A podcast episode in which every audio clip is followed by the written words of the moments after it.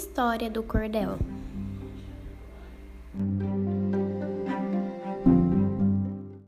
Tudo começou na época dos povos conquistadores greco-romanos, os fenícios, saxões. A literatura do cordel já existia.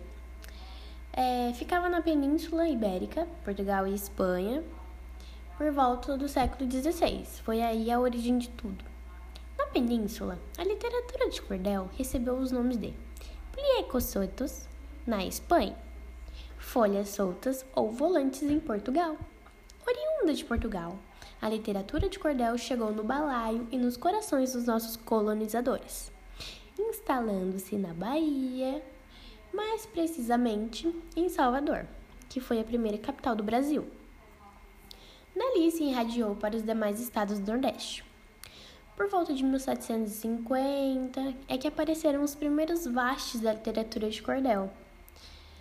É, os registros eram muito vagos, muito vagos, sem consistência confiável, engatinhando, sem nome. Depois de um relativo longo período, a literatura de cordel recebeu o batismo de poesia popular no Brasil.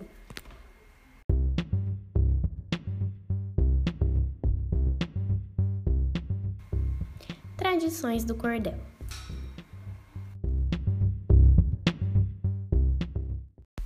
Sua principal função social é de informar e, ao mesmo tempo, que diverte os leitores. Oposta da literatura tradicional, que é impressa em livros, a literatura de cordel é uma tradição literária regional. Sua forma mais habitual de apresentação são os folhetos, pequenos livros com capas de xilogravura que ficam pendurados em barbantes ou cordas, e daí surge seu nome. A literatura de cordel é considerada um gênero literário geralmente feito em versos.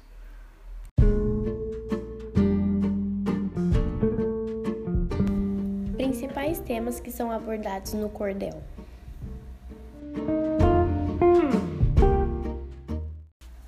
Folclore brasileiro religiosos, profanos, políticos, episódios históricos e realidade social.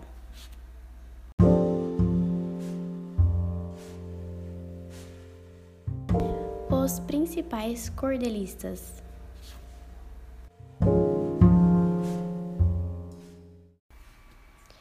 Apolônio Alves dos Santos. Seu primeiro folheto foi Maria Cara de Pau e o Príncipe Gregoriano.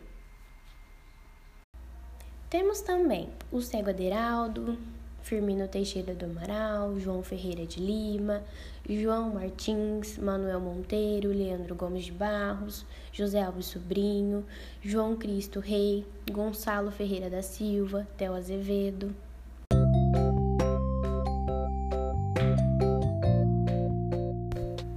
Cordelistas da atualidade.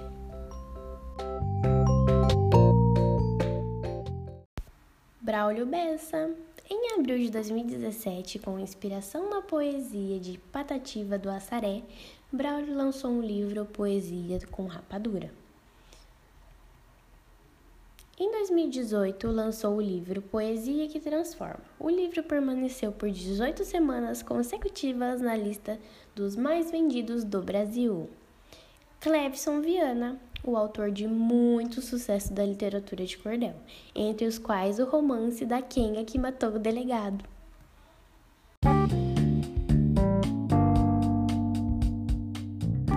E assim encerro o meu podcast sobre cordel. Giovana Maria de Andrade, aluna da Escola Brasil, terceiro B.